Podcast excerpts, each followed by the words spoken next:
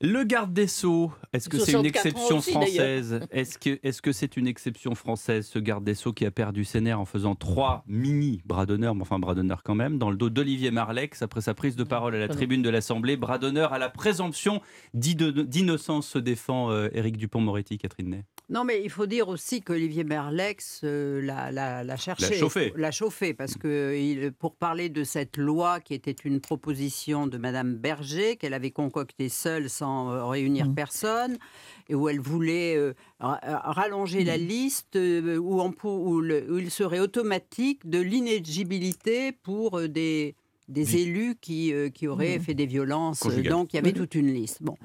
Lui, euh, alors que Marlex était plutôt pour voter la loi, bien qu'il n'ayant pas été euh, consulté. Bon, mais il a dit, Madame, euh, Madame Berger, quand même, vous n'allez pas donner des leçons, alors que chez vous, il y a mmh. tellement de gens mis en mmh. examen. Et d'ailleurs, de citer mmh. dans les mis en examen d'anciens LR, que je, dont je ne dirai pas le nom, et puis tout d'un coup, et puis il y a le secrétaire général de l'Élysée, colère pour ne pas le nommer, et vous, mais oui, Monsieur le garde des sceaux. Bon. Alors, le garde Queso qui a entendu ça, alors qu'il n'était pas. Euh, ben, il a eu. Vous savez, quand vous tendez une muleta devant un taureau, il réagit. Bon, et on sait que. Enfin, on est à l'Assemblée. Euh. On est à l'Assemblée, ben, il est comme ça. Je veux dire, moi je le dis toujours. Quand Donc il vous l'excusez? Je l'excuse, je ne l'excuse pas, mais je trouve que, alors que les juges ont voulu sa peau, on, fait une vraiment, on tout fait. On dit dès qu'il a été nommé, on dit on aura sa peau. D'ailleurs, vous avez vu la perquisition, la, Cour de justice, hmm. euh, il va, il va être en procès hmm. pour prise illégale d'intérêt. En fait, parce qu'il a voulu, il les a toujours combattus. Moi, je trouve que c'est une décision politique.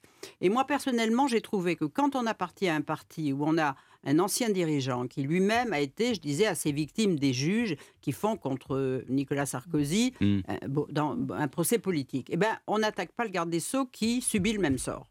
Voilà. Moi, j'ai trouvé ça, mais je trouvais néanmoins que ce geste est impardonnable parce que, voilà, d'ailleurs, c'était pas un bras d'honneur, c'était un poignet d'honneur. Il a fait comme ça, là.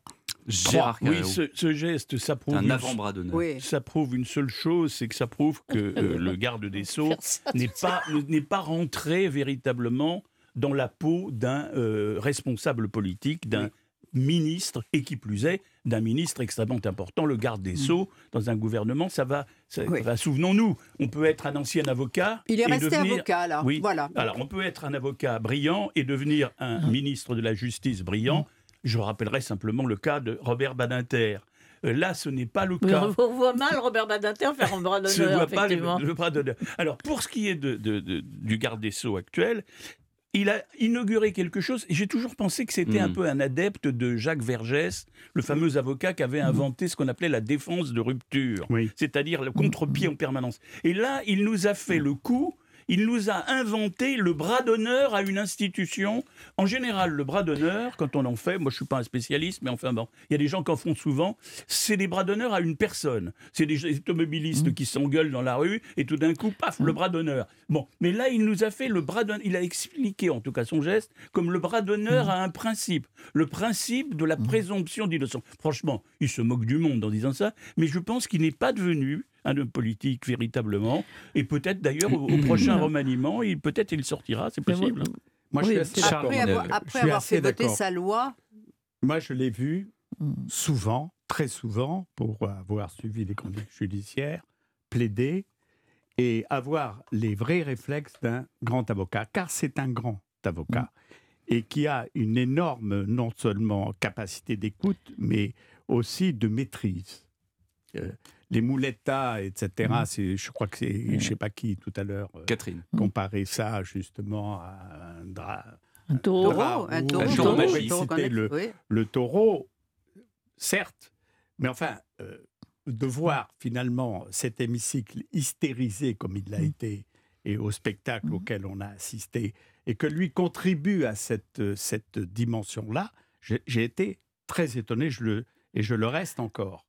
Mais il, n'empêche que euh, de plus en plus, on assiste à des spectacles de ce type à l'Assemblée nationale, mmh qui est quand même le lieu de la souveraineté.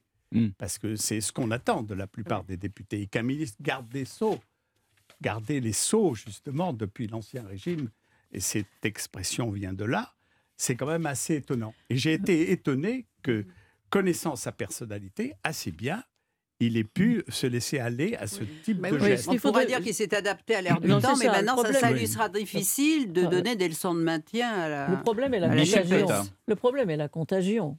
Parce que euh, tant que ça restait euh, aux insoumis, euh, déjà, nous, on, trouve que c'est pas une façon de s'exprimer ni de faire avancer les débats. Mais enfin, bon, la contagion, il n'y a rien de pire, parce que quand même, ce sont des, ce sont des institutions. Le Sénat et l'Assemblée nationale, ce sont des institutions.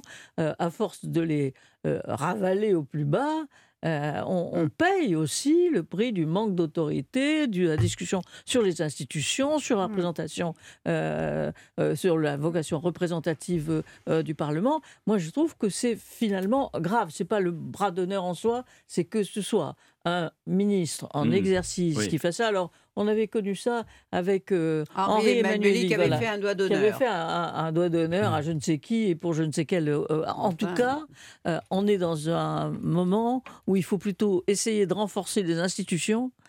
Oui, mais on, on, attendait une politique pénale, parce que Dieu sait si on a critiqué à juste titre les politiques pénales d'un certain nombre de gardes des Sceaux de, ou du quinquet, ou de l'absence de politique pénale, plus exactement, de Mme Madame Belloubet ou de Madame Taubira, etc. On attendait avec un grand avocat une grande politique pénale et il, reste, il restera. Il a eu beaucoup de crédit pour la justice. Il, a, il, a, fait effectivement. Et même les, syndicats de magistrats. Il restera l'enveloppe énorme, faire passer le budget de la justice. ça c'est bien. il faut lui donner satisfait là-dessus. pour le reste, arrêtez de vous parler dessus, on comprend plus rien. Je dis donc qu'on peut lui rendre hommage pour le budget de la justice on n'a pas eu de politique pénale et on n'a pas eu non plus de prison. Parce que comme il est contre les prisons, on arrivera péniblement à 3 000 par rapport aux 15 000 ou 20 000 euh, Et il est contre les peines planchées. Mais il est contre les peines planchées. oui, mais tu seras d'accord, tu seras d'accord quand même, Gérard, que quand la grossièreté, quand elle se banalise, constitue une sorte de, violence révélative de la vulgarité. Mais non, mais quand Michel dit contagion, c'est contagion. Or, depuis quelque temps, finalement, la politique se réduit de plus en plus à ce spectacle à l'Assemblée nationale. Hélas, hélas.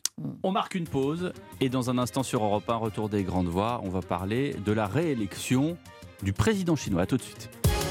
10h, 11h. Les grandes voix d'Europe 1. Leclerc. Aujourd'hui, on dit plus je bois un café, on prend un cappuccino, un latte. Oh, faudrait que je goûte. Surtout que la bouteille de latte Nescafé de 20,6 centilitres avec 34% de réduction est à 81 centimes, soit 3,93€ le litre. Cappuccino, macchiato, cookies. Et c'est pratique à emporter.